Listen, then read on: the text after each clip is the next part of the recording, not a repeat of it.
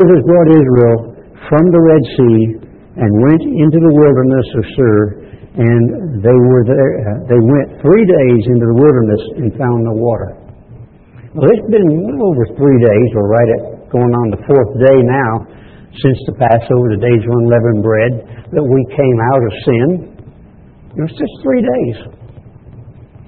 And I wonder, here we see in verse 23, and when they came to Marah, they could not drink the water. The water was bitter.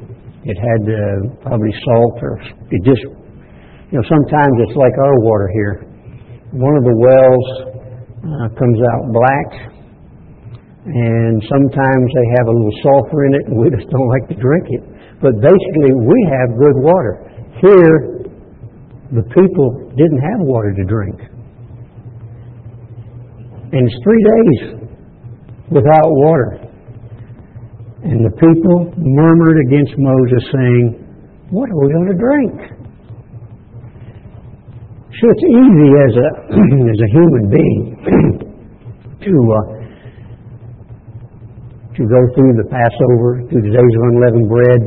Our minds is focused on our past, now on our future, recognizing that Christ paid our, our penalty. Our past now has been wiped out.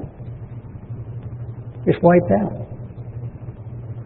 But the cares of this world, what happens?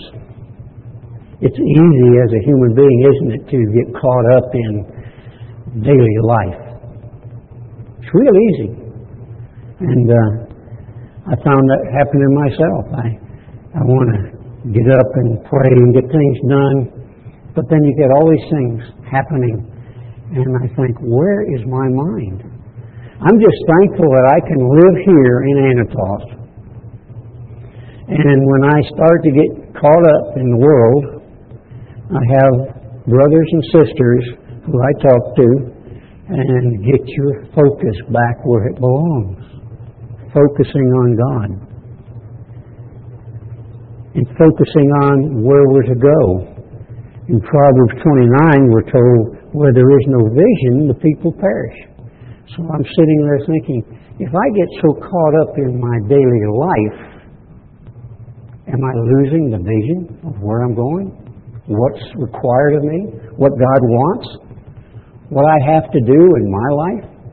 You know, Last year, the year before, all that's gone. I can't bring that up. When I took the Passover, I had no bad feelings toward anybody. I only had love and respect for God and for the calling that He gave us and the opportunity to understand that my past is now forgiven. Oh, I can look back there and learn from mistakes, but I don't try to dwell on it. But as a human, it's easy to want to bring that skeleton out. But I took the Passover, and now it's forgiven. So it's easy to get be a human being, isn't it? It's easy to have a job or family or things to do and lose perspective. Unless you have someone to back you up. And thankfully, I've got my wife, I've got brothers and sisters here. We went out yesterday and got uh, commodities, and we were able to spend time together, three of us. And it keeps your mind focused on what you have to do. Isaiah chapter 40. Isaiah chapter 40. Verse 28. Have you not known? Have you not heard? That the everlasting God, the Lord, the Creator of the ends of the earth, faints not, neither is weary, and there is no searching of His understanding. But I'm human, and I faint. As I get older, I find it more difficult to do things.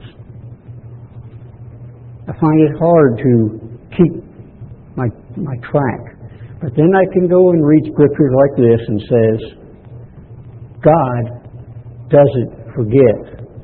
Says God, the creator the earth, He's not fainting. He's not weary. He's not lapsed. Remember Elijah when he was chiding with the uh, priests of Baal and he told him maybe God, maybe your God, Baal's off chasing women or maybe he's off asleep or on a big journey. That's not our Creator.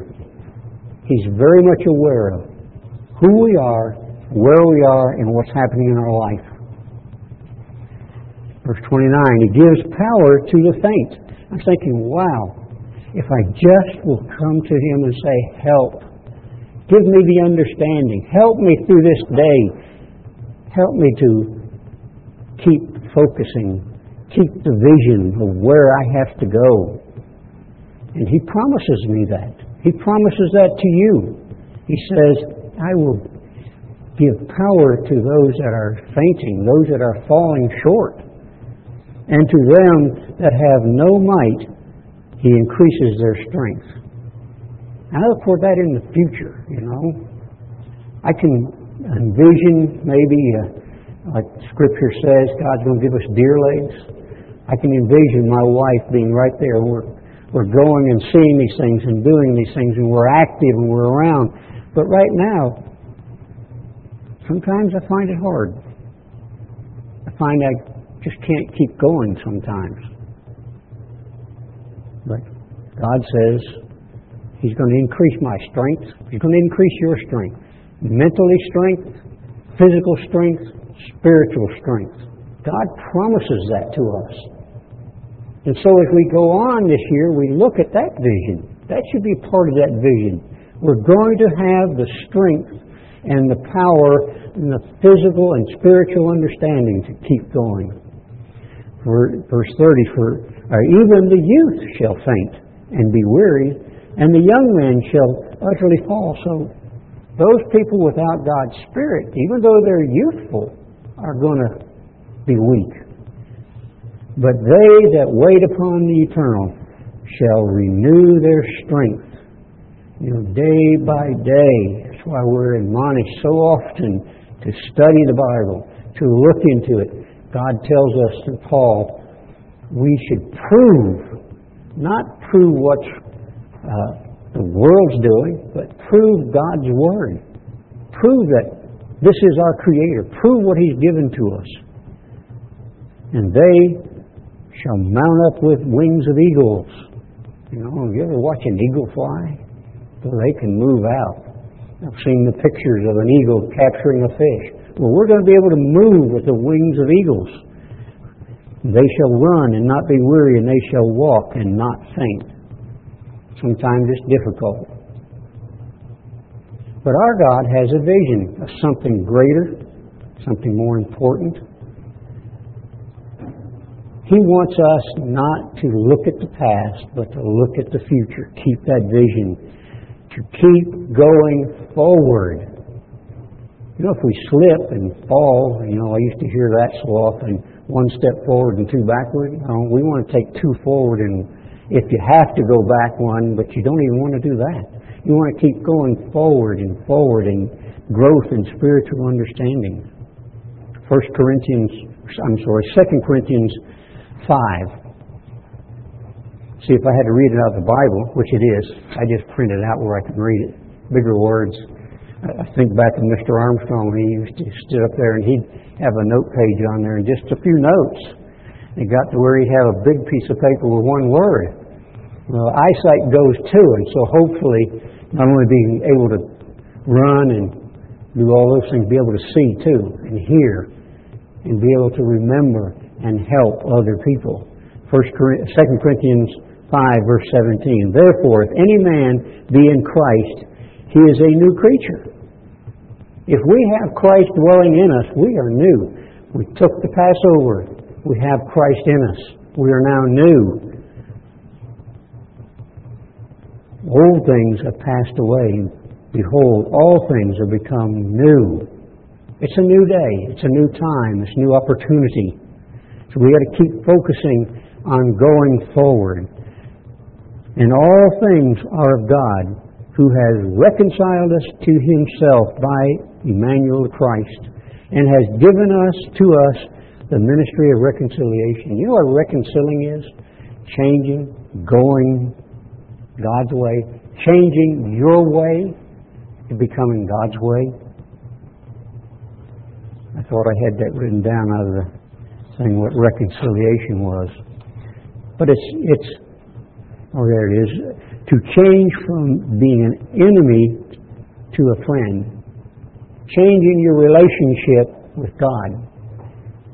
So here Paul said we should be we have a a ministry of reconciliation, changing our enmity to God, our faults with God, to being a friend of God. To change the attitude and accept the provisions God has made for us. What God gave to us. We have a tremendous opportunity. We don't have time to get all caught up in things that are not for the betterment of people. We only have time to go forward. In Romans 5:10 says, "For if when we were enemies, and this points out this reconciliation, if we were, were once enemies, we were reconciled to God by the death of His Son." Pointing out why we took the Passover. Much more being reconciled, we shall be saved by His life. So through Christ living in us, then we are reconciled to God. We are brought in a position where we can call on Him daily. And it's difficult sometimes.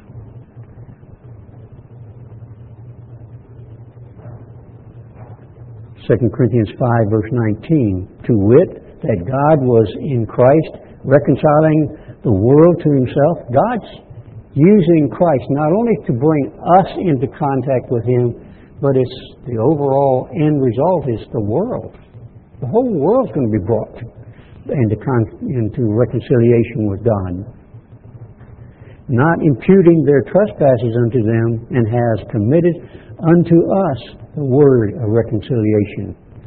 Now, then, we are ambassadors for Christ just like we send ambassadors to other places to represent the nation to these other nations, we are here to represent Christ to the, to the people of this world.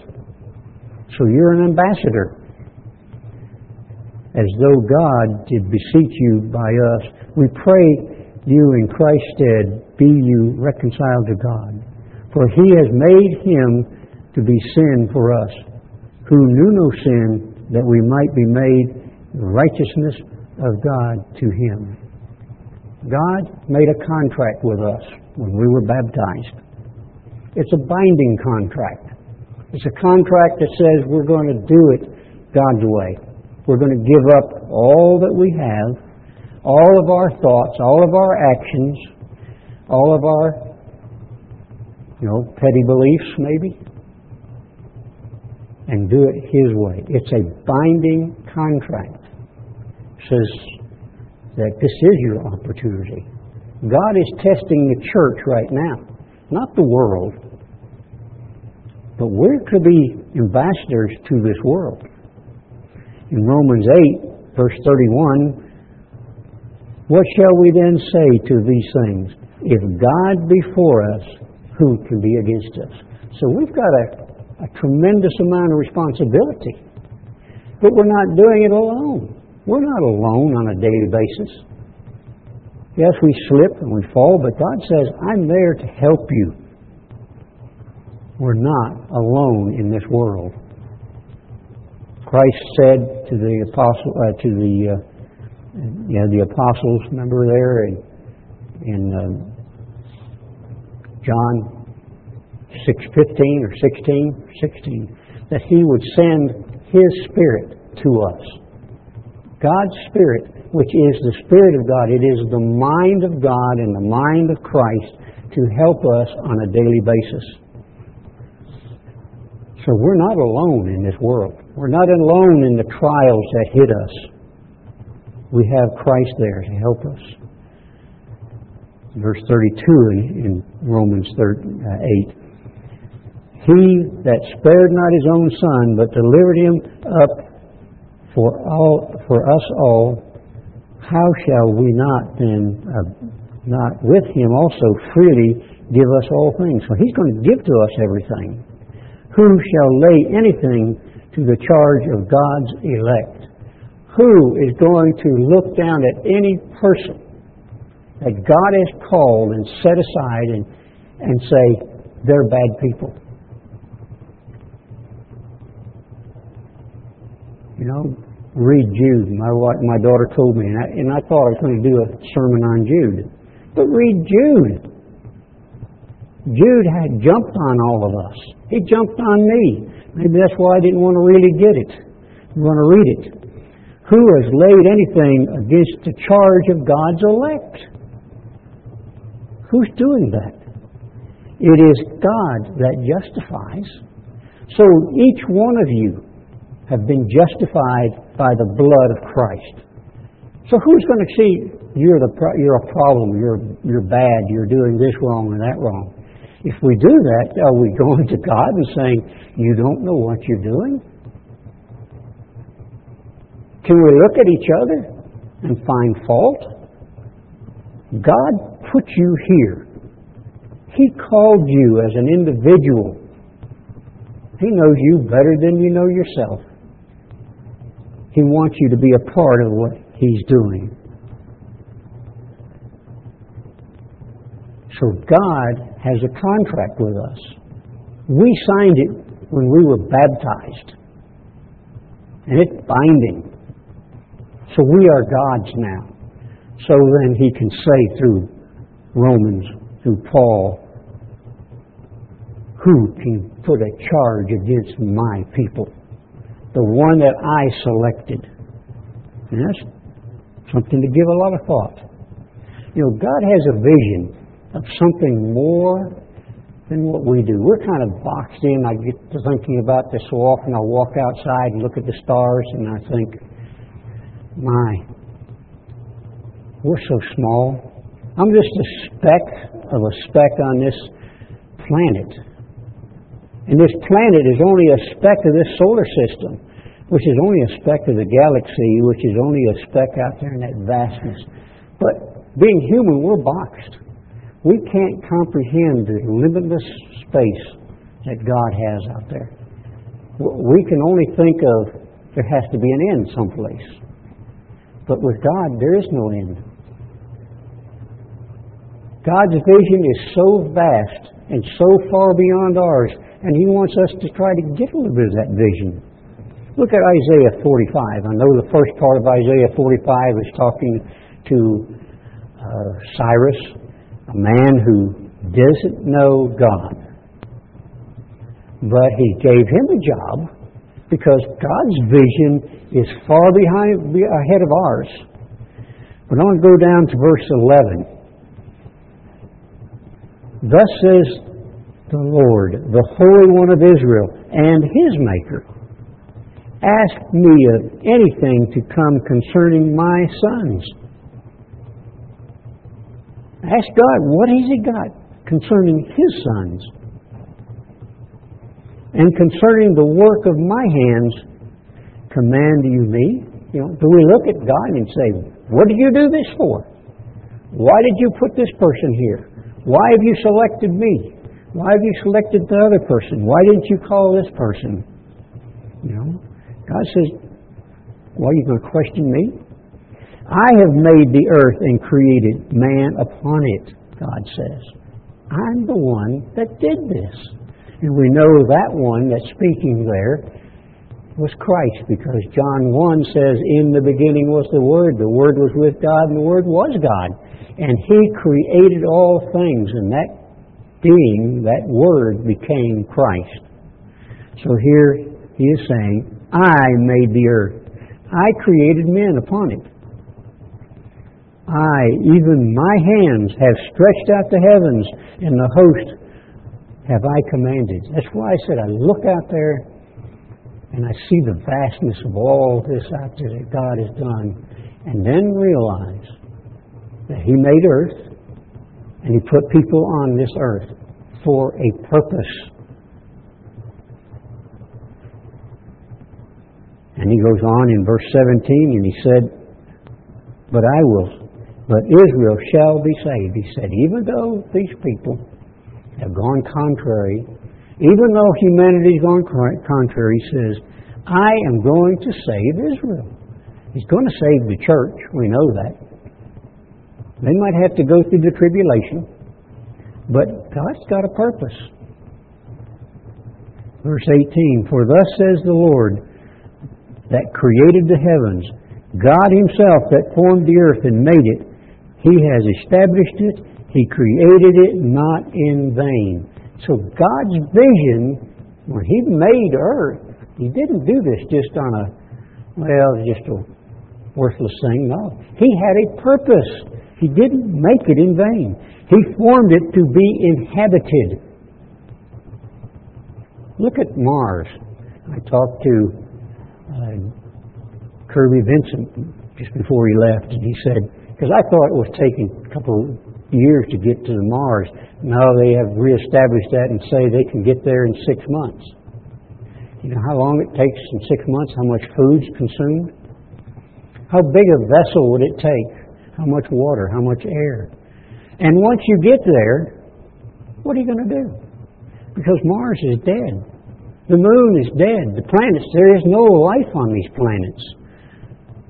I thought they had talked about having water on Mars. He said, no, they have established the fact that it's probably carbon dioxide that crystal that uh, crystallizes back, looks like water, and then it vaporizes and comes back and forth.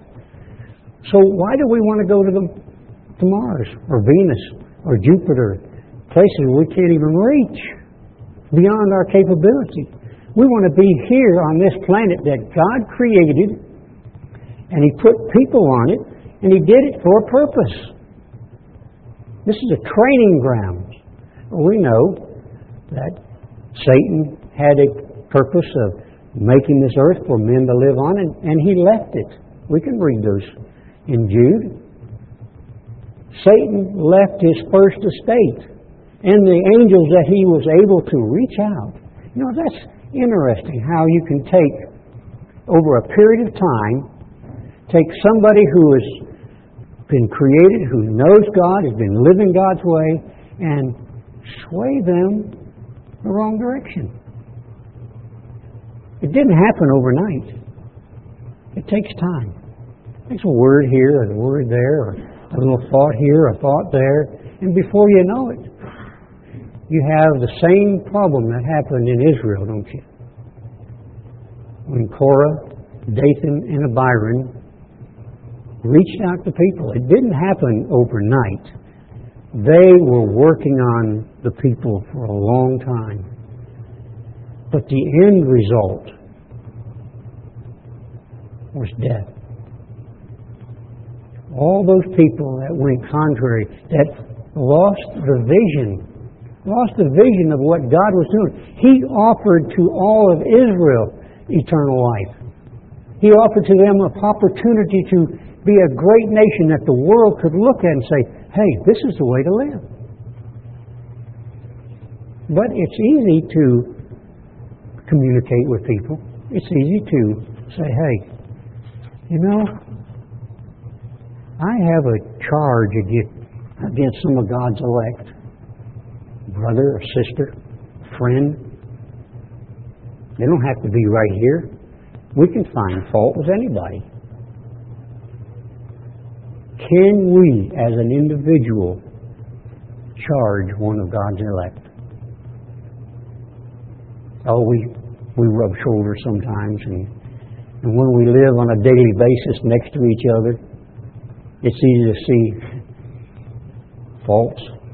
I remember back when I first came into church, I had an opportunity to go to Big Sandy and take one of the ministers up there. I thought, man, this is my opportunity. I got three little kids here, and, and I'm going to go to this minister's house. This guy is right with God. He's perfect. I come back home and told my wife, I said, you do a better job with our children than the minister did. But they're human, see? So did I find a fault with him? No, I was finding fault with God, maybe. Because they're human too. On a daily basis we trip and stumble. And we're supposed to be there to pick each other up. And this community, we have a great opportunity, don't we? Helping each other.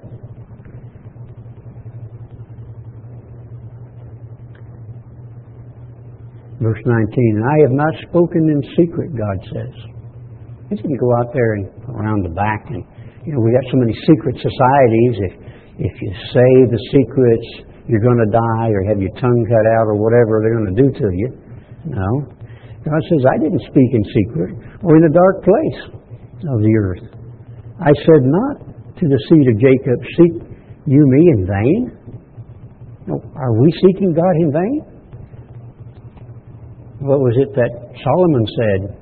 If all we have is this life, why are we struggling out here in the desert? Why don't we have go out there and eat, drink, and be merry? Because if this is all we have, is this this life, and that's why I look at this and say, this universe is so big. God's got so much more in store. We can't even fathom what He's going to do.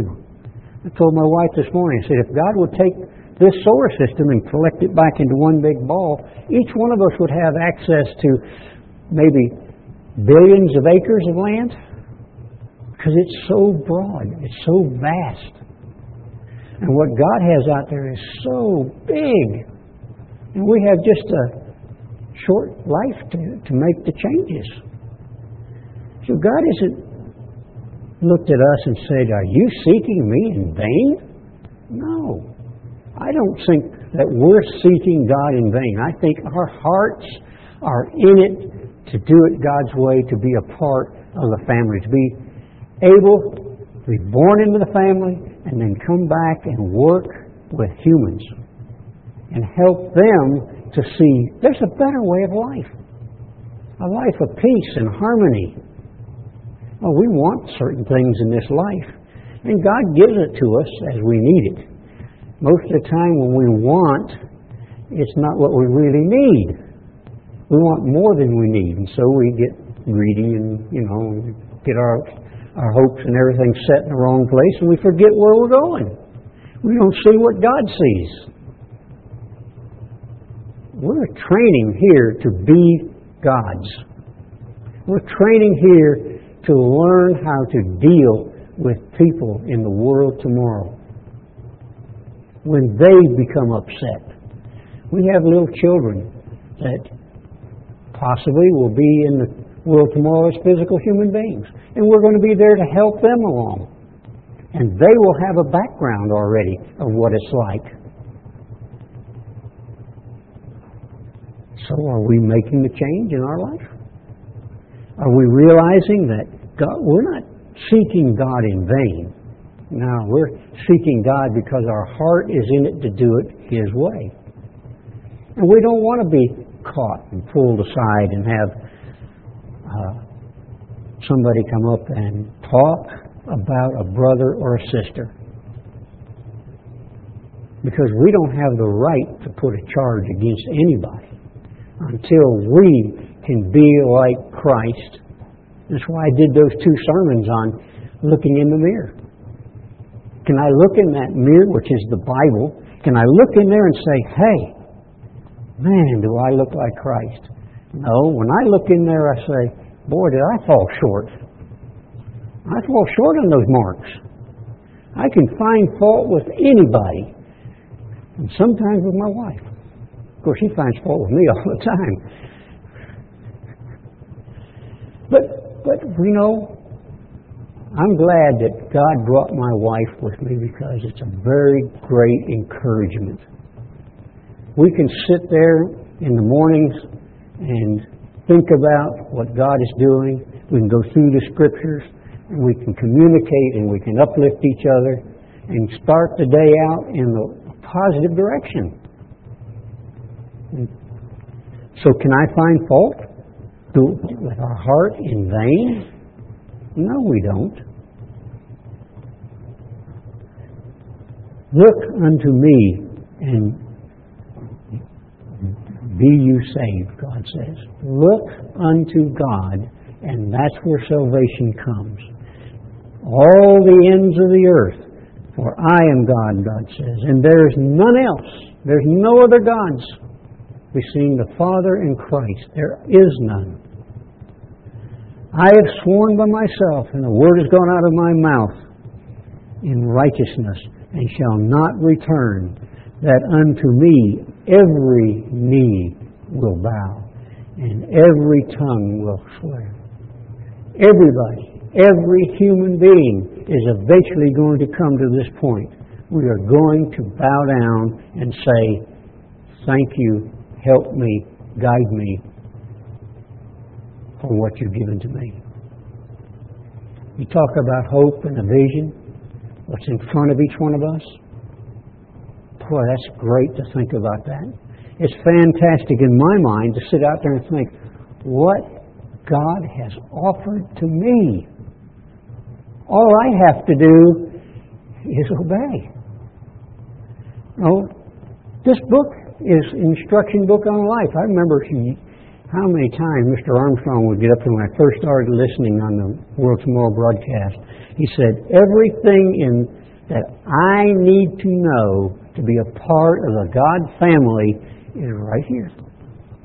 And it's easy to understand. But sometimes we make it difficult. But God says, it's easy. Christ said, my, my path is light. It's easy to handle. Just have to be willing to yield. But it's but we want to make it hard sometimes. Maybe because we just don't understand. I don't know. It's, but I find myself in the same boat too. So you know, I'm human too, and I can get frustrated at people, and I know people get frustrated at me. I can find things because of my background and what I've done in my life. You know, I've spent 22 years in research and development in electronics. And so if I see somebody do something wrong, I can be upset because they didn't do it my way. But my way is not always the right way. I spent 20 years in beekeeping. I spent 10 years of my life repairing water softeners. And I still have a lot to learn. And I don't know all the answers. And I've been able to go back once in a while and see a friend back there who runs a business, and he shows me, you know, what you were doing was wrong all the time. Not all the time, but, you know, some of the times you could have done it better. But this life is a training ground. God wants you. I remember those signs years ago in Second World War, because I was still alive at that time, and uh, the Korean conflict, and the signs of the picture of we called Uncle Sam sending, I need you, I want you. Well, this is God saying to you, I want you. I've got a purpose for you. Each person here, you know, I know we have some that can't walk, some that are older, some that can't seem to to get out there and do the things like I do. You know, I so I am I'm physically capable of doing a lot of things. Some of you are not. But you do something that I can't do. You can pray. And God said, those that have a lot of money, when they give a con, you know, give an offering to God, doesn't mean as much as the widow's mite. So just the widow who only prays, who can encourage, talk on the phone, can help and support. Maybe they can't do physical things. I can do the physical things. But your job is sometimes more important than mine. Yes, I can go out there and fix a water leak, but you can pray and with your heart, as James says in James 5, the prayers of the righteous will save the sick. So if your prayers are so important to God that they will save a sick person, and all I did was repair a water problem and go home. You've accomplished so much more. So the vision that we should have is not I'm going to be important. I'm going to do the speaking. I'm going to do the hall setup. I'm going to take and uh, contribute, make a lot of money and contribute to these things. God doesn't need your money. Oh, it's nice to have it, but God doesn't need your money. We're told in Psalms so many places, everything is His anyway. When He wants us to have it, it will be there. What He wants from me, what He wants from you, is your heart. He wants your heart and your love for Him. And as He says in Matthew 25, if you love your brother and your sister in Christ and in the world, then you love Him. But if you find hatred and fault, then how can you sit up there and say, I love God, if I hate a brother? Or if I find fault with a brother? Because we're finding fault with God. God put them where they are. You're only here because God called you. I was out there in New Mexico in 1963, 62. I was looking forward to children and to doing a lot of things and making a lot of money and being something big until I turned on the radio. And there was a man there who said, Don't believe me, believe your Bible. Blow the dust off your Bible. And I thought, Well, I've listened to these other people. They said, uh, We need your money. Support us. You know, do it this way, do it that way. Not just one voice. I wasn't looking for God's way of life, and neither were you. God looked down there and said, I can use that person. They have qualities that maybe they don't know about. So I'm going to work with them because I need to build a family. And that's what Christ is doing. That's what the Father is doing. His vision is a family. Our vision sometimes is uh, making a big community, maybe, or having a lot of people. Well, God's vision is having a lot of people too. Lots of children, lots and lots of children, billions of children. That's His vision. His vision is that all of Israel will be saved. And not only Israel, but all humanity. Our vision is, hey, maybe I'll make it. Or maybe I can get a better job or you know. So sit down and think of what your vision is. God's vision is to build a family. That's God's vision. Ephesians 4. And in that family, He's given each person a job. Sometimes we don't know what our job is. Sometimes we even try to walk away from that job. But God's given you a job. In the future, you're going to be working with humans. And if you have a difficulty with your life right now, you better learn how to straighten it up because there'll be a lot of people asking you, How do I do this? How can I change that? Because we know it says there are going to be people going to start going the wrong way, and the children of God are going to walk up and say, Whoops, that's the wrong way. There's a better way. There's a much better way. I was, before I get into Ephesians, I want to go back and as I thought of that.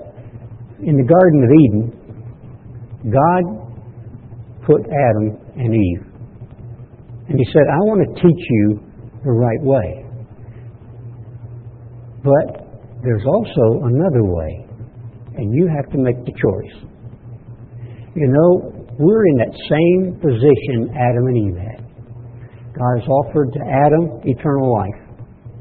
God offered to you eternal life. God has set in the Garden of Eden two ways of life. God has set in front of each one of us two ways of life. Two ways.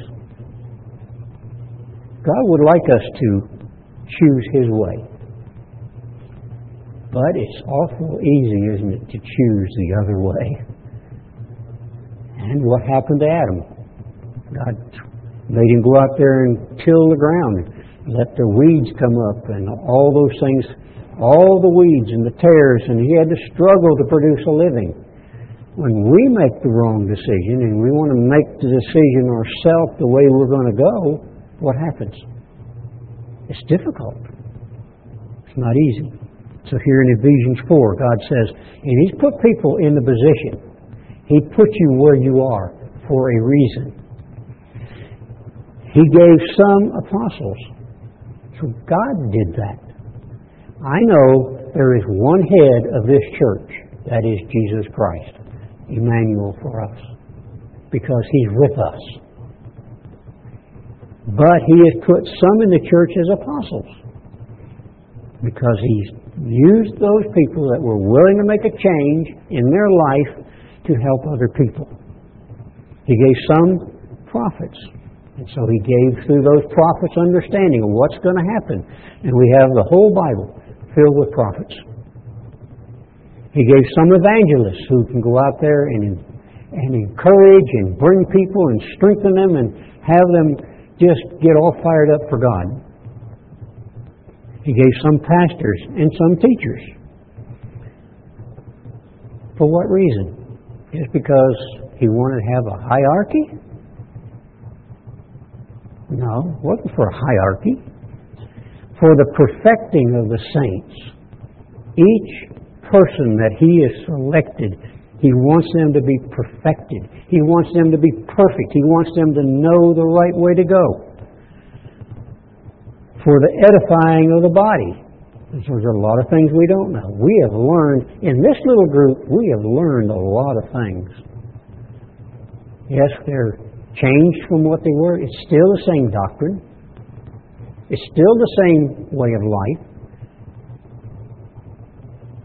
But God did it to perfect us. Each and every one of us, He wants us to be perfected. For the work of the ministry, for the edifying of the body, until all come in the unity of the faith. So that's the purpose. It's not a hierarchical deal. It's trying to make us perfect, to be unified, be able to get along and be able to then help people when there are billions of people going to have to be schooled and educated. In the world tomorrow, start out with maybe a hundred million people. They're going to have to be taught. They're going to have to be trained. We have to learn that today. So we all come to the unity of faith and of the knowledge of God, the Son of God, and God the Father. We are learning who God is. We are able to learn what He wants us to learn. We're able to come to the knowledge that we're part of the family. We're brothers and sisters. He has a vision of this big family. Do you have a vision of this big family? Is your vision limited to you on a daily basis? Is it limited to your job? Is it limited to where you live? Is it limited to this universe? Just go outside at night. We're going to be almost a new uh, new moon, so I mean there'll be no light.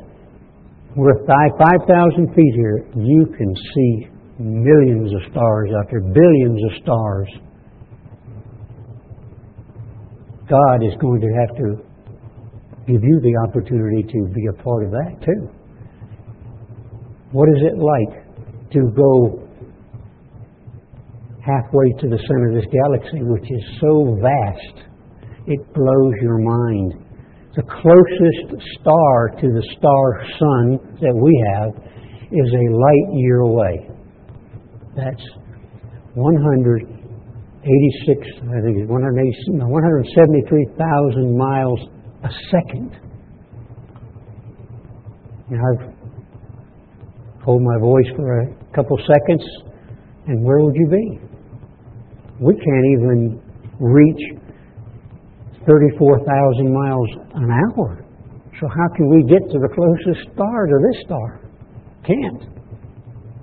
But we can get there by being part of a family, capturing a vision that God has. We can't go backward, we have to go forward. So we have to recognize that our past life has been wiped away. God forgave all of your sins. When Christ, when we took the Passover this year, we, God forgave all of your years before past. We go forward from this point.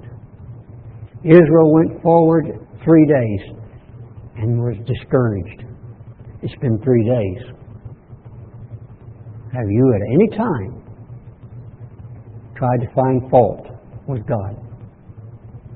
I know it says they got fault with Moses, but it was God who led them. You're here today because God brought you here. Do we find fault with each other? If we do, we're finding fault with God. Why did God bring me here? Because He's got a vision, and He wants me to capture that vision. He wants you to capture that vision, and you have a tremendous opportunity. I mean, your opportunities are astounding. Are you looking to the future? Are you looking at God and what He's got to offer to us? We have boys and girls, little people that don't have an opportunity.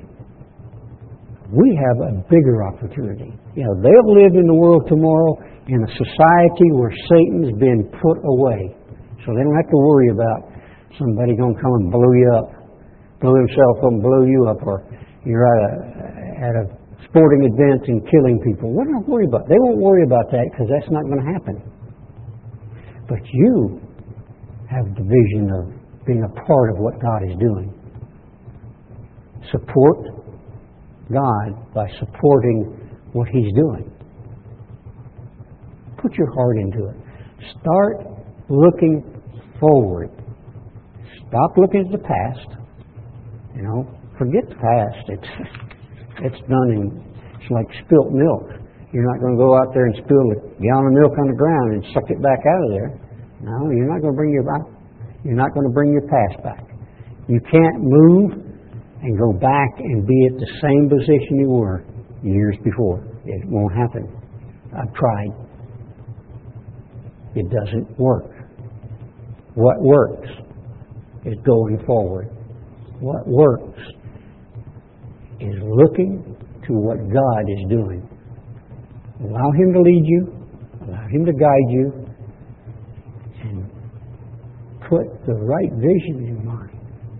You are important. Each person is important to God. You're not seeking God in vain. Not away. So, where's your vision? Is it here? Or is it on what God has?